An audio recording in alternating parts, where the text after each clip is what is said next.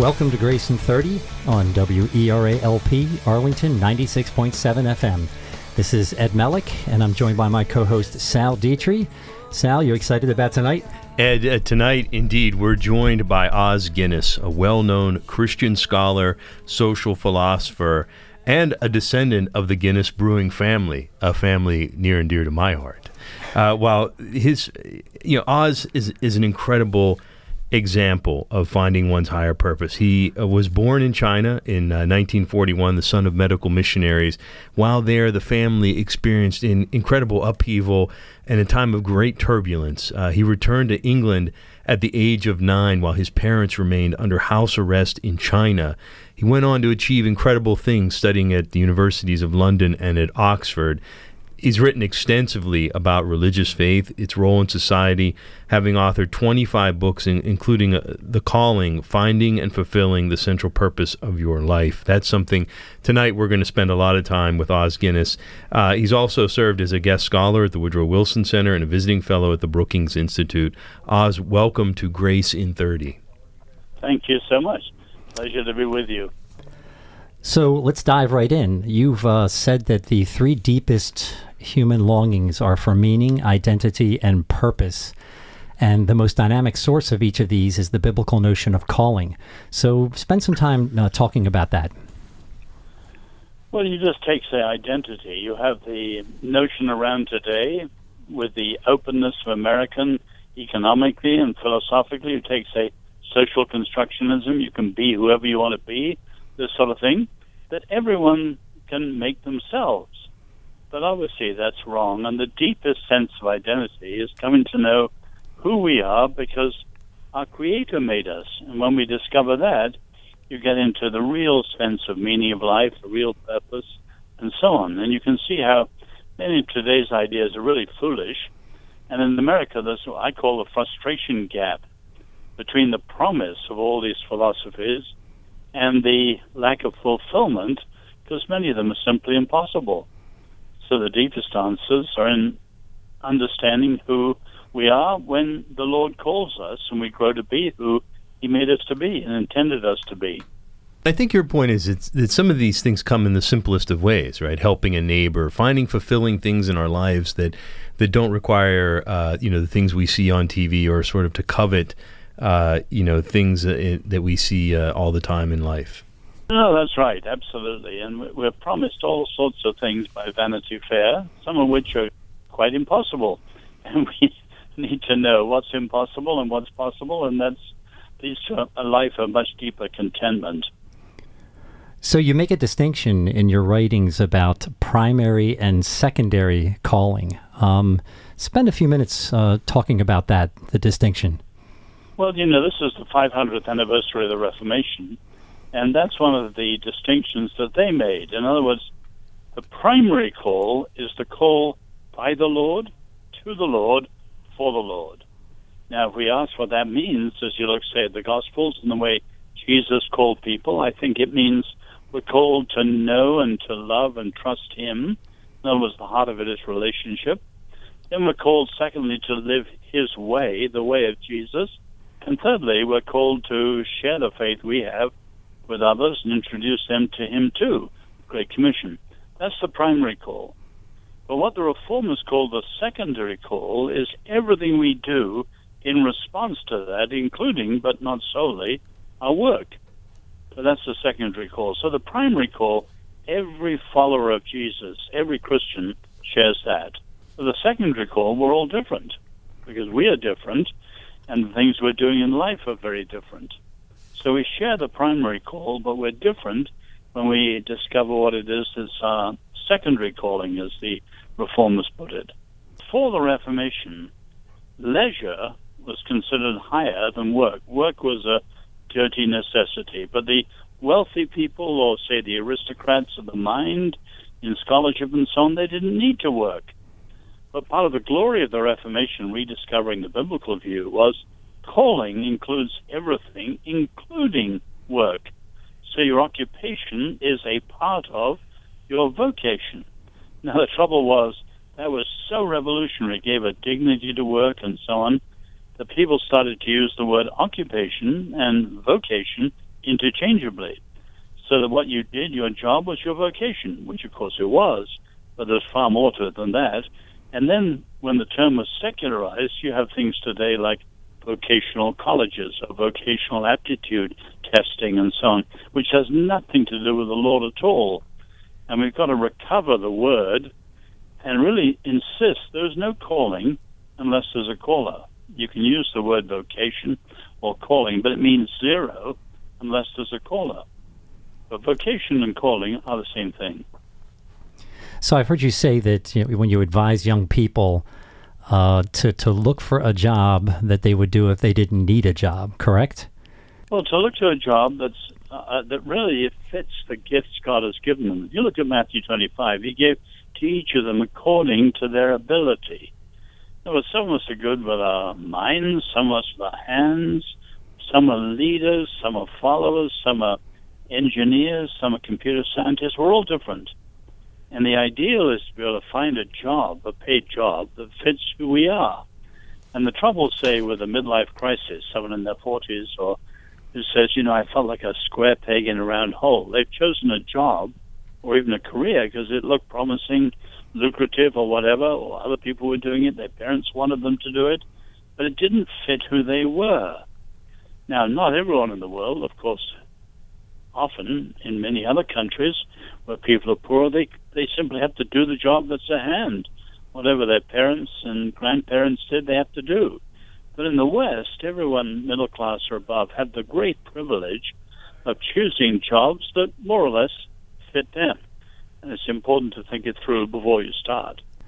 What advice do you have for people that you know, they can't choose? I mean, it's as you were answering the one question, I feel like we're in the pre-Reformation period right now. People really are pursuing leisure.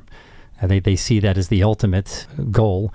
Um, but it seems to be changing. There's more and more movements where people are trying to find higher purpose in their work, and and even people that are doing you know jobs that seem low. We, we always talk about different people that we have guests we've had or we've talked about on the program. There's one woman who's been cleaning an office building for 60 years in New York, and it's just what she does. She's incredibly joyful in what she does and sets an incredible example for people. What kind of advice would you give to people who are trying to figure this out, especially those who just they really don't feel like they have a choice? They have to have the job they've got and pay the bills. What would you tell them to do in search of this calling? Well, of course, that was the situation of most people, say, in the New Testament time. And so you have the extreme case where Paul talks about slaves doing their callings before their masters as unto the ultimate master, the Lord. In other words, they had zero freedom, zero choice in that case, not just limited, zero. But he says even slaves doing their slaving as unto the Lord, not to their immediate master, they're, they're raising the whole dignity of their work. And you can see that was true the Reformation. There's a wonderful hymn by George Herbert, the poet, at the time of the Reformation. He talks about people sweeping floors, doing it as unto the Lord. And he says it's like what was called the philosopher's stone, the old belief that you found a stone that could turn everything to gold.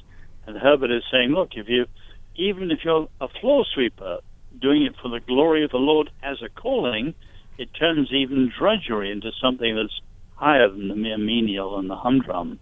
So we've got to be realistic. And the trouble is today in America, particularly people high middle class and above, we have this notion now of a theology of the sweet spot. That was you do what's you, and it's all about you and self fulfillment and so on. And it's become another form of narcissism.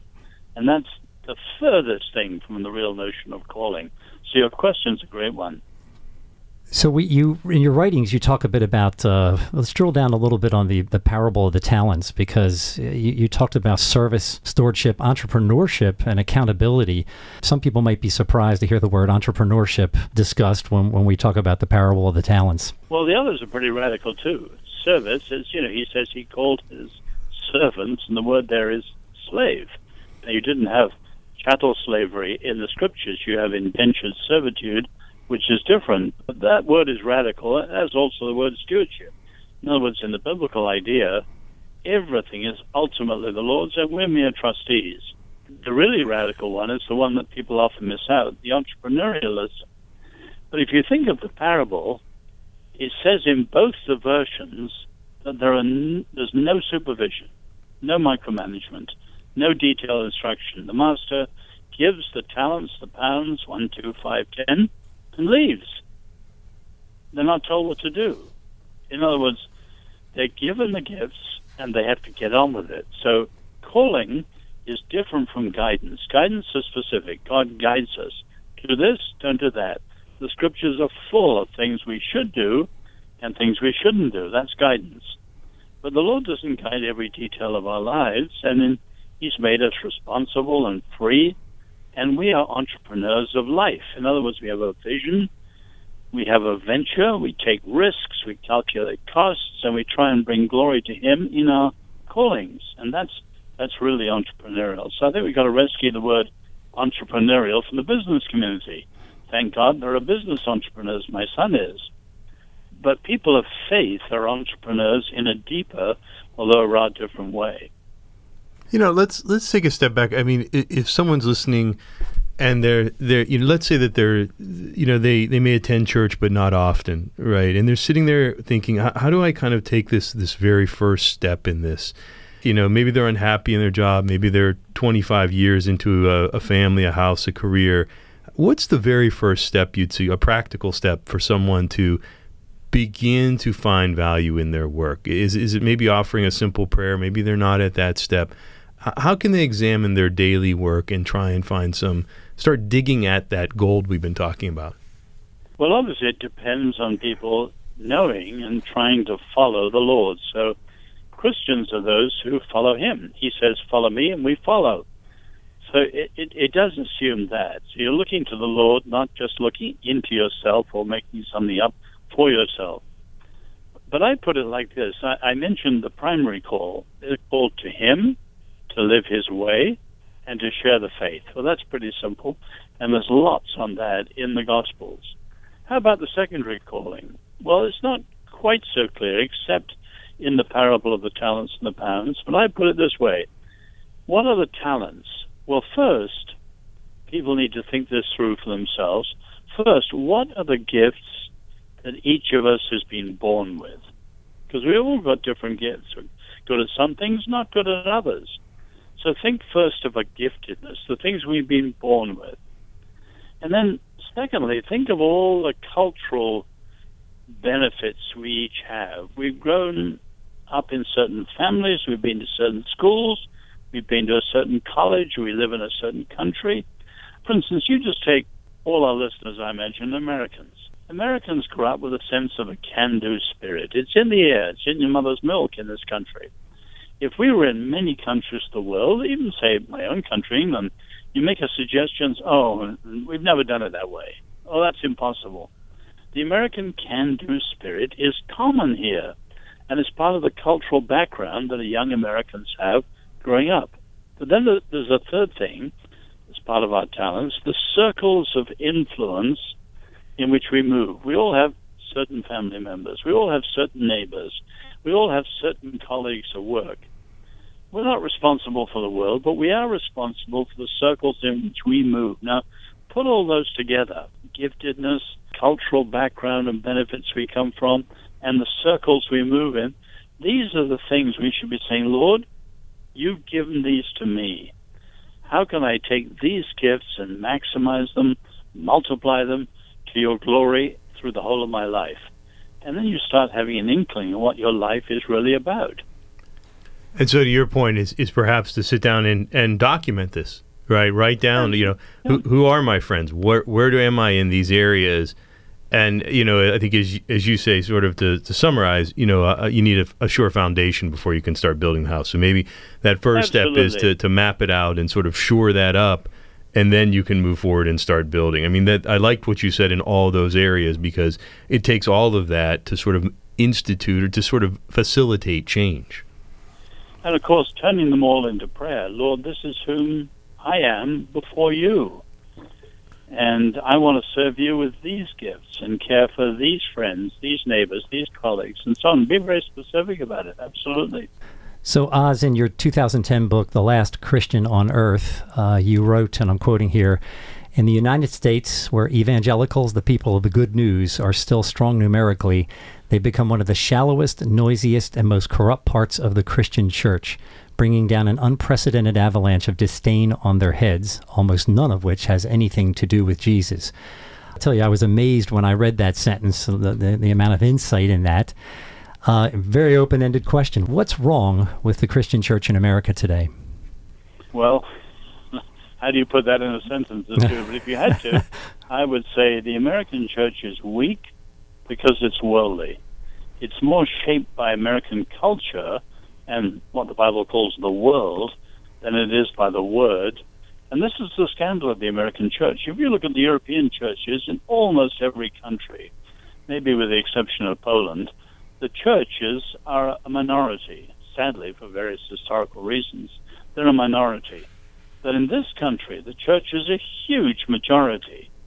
You take, say, comparison with wonderful groups like, say, our Jewish friends, less than 2% of America. Or people we disagree with, say, like the LGBT activists, they're less than 2% of America. Christians, you know, they're at least far more than 70% of America, and yet there are tiny groups in, in the U.S. that have far more cultural influence than Christians do. And the simple fact is that the salt has lost its saltiness. The light isn't any longer light bearing. Now we could break it down and look at this, that, and the other. What's behind that sentence you, you read? But you can see much of the American church is weak culturally, theologically, spiritually, because it's worldly.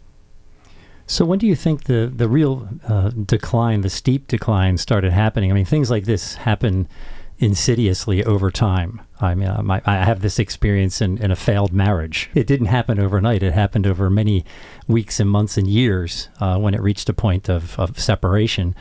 What, what do you think? What are the key events? What's where did this really start to turn south for, for people of faith in the country? Well, I would say you're, you're absolutely right, and you described that well. The way it sort of slowly builds up and people are unawares, and you can say right down to the 1950s, the previous Christian consensus held everything together, so people didn't notice the dry rot that was spreading. Then the 60s, the dramatic counterculture, a convulsive decade socially, just shattered many of the things which had grown hollow and in many cases hypocritical. Take, say, race relationships challenged by the civil rights movement. And so suddenly an explosion of anti Christian thinking, post Christian thinking, of rapid diversification and so on. And then Christians woke up. You take, say, evangelicals. Right through the 60s, the most radical decade in the whole century, most evangelicals were asleep. They weren't engaged at all. I remember coming my first visit to this country in 68. I only met one Christian who really understood the 60s, and that was Carl Henry. And most people were still into their worlds, which had been held together by the consensus. And then the wake up year was 73. You had Watergate, Roe v. Wade, the OPEC crisis, and suddenly within a couple of years, the rise of moral majority in the Christian right. And many evangelicals, not all, thank God, they swung from an overly pietistic faith to an overly politicized faith, and they had problems on the other side, sadly. But again, there wasn't enough thinking Christianly in how we should really engage the culture in a better and a deeper way. So has it been steadily progressing downward for 40, 50 years, or have there been, you know, periods of... Oh, no, not all downwards. And I, I often say, you know, if we had longer, the generalizations about the church and the culture are often discouraging, but the exceptions are magnificent. So you look at the rot, say, in American preaching, and then you thank God for the Rick Warrens and the Tim Kellers and others. And, and, you know, to every generalization, there are magnificent exceptions. You take something like the International Justice Mission, which grew out of our church under Gary Haugen, a magnificent organization. And there are many other wonderful exceptions. So I'm not the slightest bit gloomy or discouraged, but we've got to face facts and look realistically at the white of the eye at the real problems. So, how would you describe the church today? Would you call it, uh, I mean, or, or the country today? Would you call it, uh, would you go as far as to say post Christian in some sense? I mean, I know many people, 70% of people identify as Christian, but Are, are, are people truly believing and followers of Christ, or have we reached some sort of, you know, I don't know what term could you could use, Laodicean, post Christian, whatever? How, how would you describe it? Well, you'd have to split different parts of the country down in different ways. But you take, say, ideas, the universities, the press, and media, and many of the nation's elites are decisively post Christian. There's no question of that. And you can think of political correctness, social constructionism, the sexual revolution. I mean, you take, say, the sexual revolution. Where does it go back to? Not to the American Revolution. It has nothing to do with the American Revolution. It goes back to the French Revolution and the ideas of Rousseau and the Marquis de Sade, the later people like Wilhelm Reich. And if you read any of those people, you know that for them, the ultimate challenge is the church. And their victory will be when the church is finally defeated. And you can see that those parts of the culture that are given over to that are decisively not just post Christian, but anti Christian. Now, is the whole of America post Christian? No. Thank God, no. And if Christians were to move out responsibly and powerfully, uh, things could be turned around. Look, let's let's get upbeat on this for a minute. Uh, you know, talk, talk to us about the uniqueness of, of Christian faith in your mind today, uh, and some of the joys that, that you are seeing out there, and, a couple examples, if you will, people you've met who who are trying to implement this practice in their work. Maybe they're the the heads of companies. I, I can think of three or four in this area who openly will say on their company website, "Look, I." here are the charities I'm involved with, and m- most of them are faith based, and they'll say, "Look, I don't have all the money in the world, but if you're suffering, call me." Right? That's rare to see, but you do see examples of this starting to emerge. You know, yeah. Os, tell us what what you see as the uniqueness of Christian faith and some of the positive things you're seeing currently. Well, I worked at the Trinity Forum with many business and political leaders, and I could name it, be invidious to name them by name. Many well known corporate leaders who are wonderful followers of Jesus make an incredible difference. But let me put it like this the greatness of our Western civilization and of America's leadership in the West is its foundational basis in strong view of human dignity, a high view of freedom, of equality, of community, and all sorts of things like this. At the moment, the West, and certainly America too, is a cut flower civilization the movements I mentioned that are post Christian are trying to undercut the basis of the Christian faith, which is the roots of these things. But without the gospel, these things will die. And that means very simply that we, who are Christians and also our friends who are Jews, we are the champions of human dignity, of freedom, of equality, and many of these great things. And we should stand for them with courage and with confidence this is a tremendous moment. Of course, the great strength of the Christian faith is our belief that it is, in fact, true. We don't argue for it because it's numerically strong or because, quote, it works. Yes, it works, but it works because it's true. It's not true because it works. So this is an incredible moment for those who know the Lord. God is greater than all. He can be trusted in all situations. We should have faith in Him, no fear, and move out with confidence.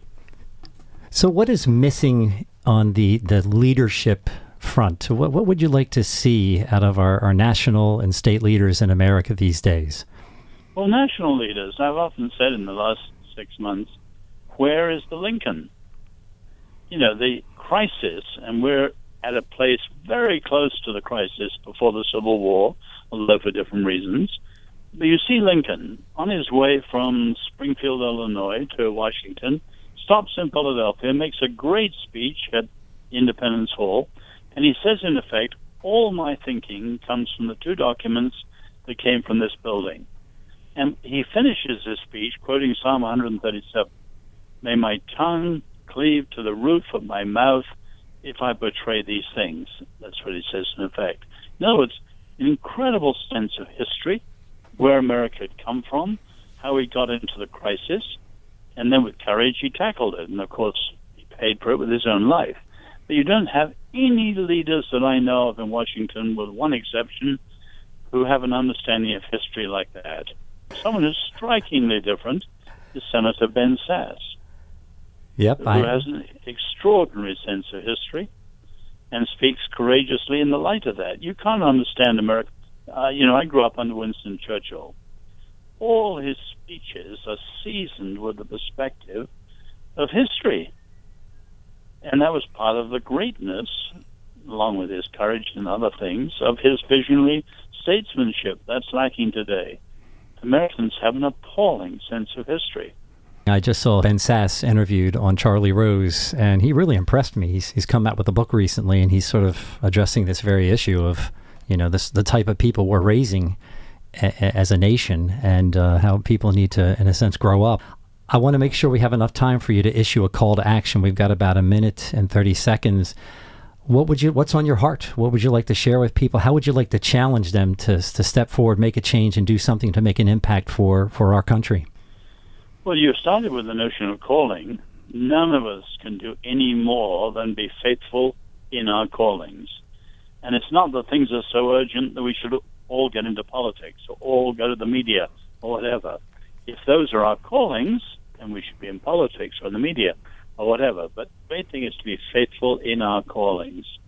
But above all, we need to have a real recovery of the knowledge of the Lord, and in the light of that, a fresh confidence in the gospel, in our faith, and moving out with a clear ability to speak on behalf of Him with courage and so on. This is an extraordinary moment, not for fear, not for the faint hearted, but for those who know their Lord and can move out with courage. Extraordinary moment. I'm extremely hopeful. That this has been great, Os. Thank you uh, for joining us tonight here in the D.C. area. Thank you for the work you're doing to promote awareness, uh, the importance of calling, of purpose, of really digging deep to find one's higher purpose, even 20, 30 years into a career, you know, and to address these issues that arise today. If listeners want to find out more about Os Guinness, please check him out on the web at osguinness.com. That's O S G U I N N E S S. Dot Com. We'll also be posting information on these resources on our Facebook, Twitter, and social media pages. A replay of this show can be found at the Grayson30.com website and WERA.fm 24 hours after airing tonight. Ed, my friend, talk us out of this one.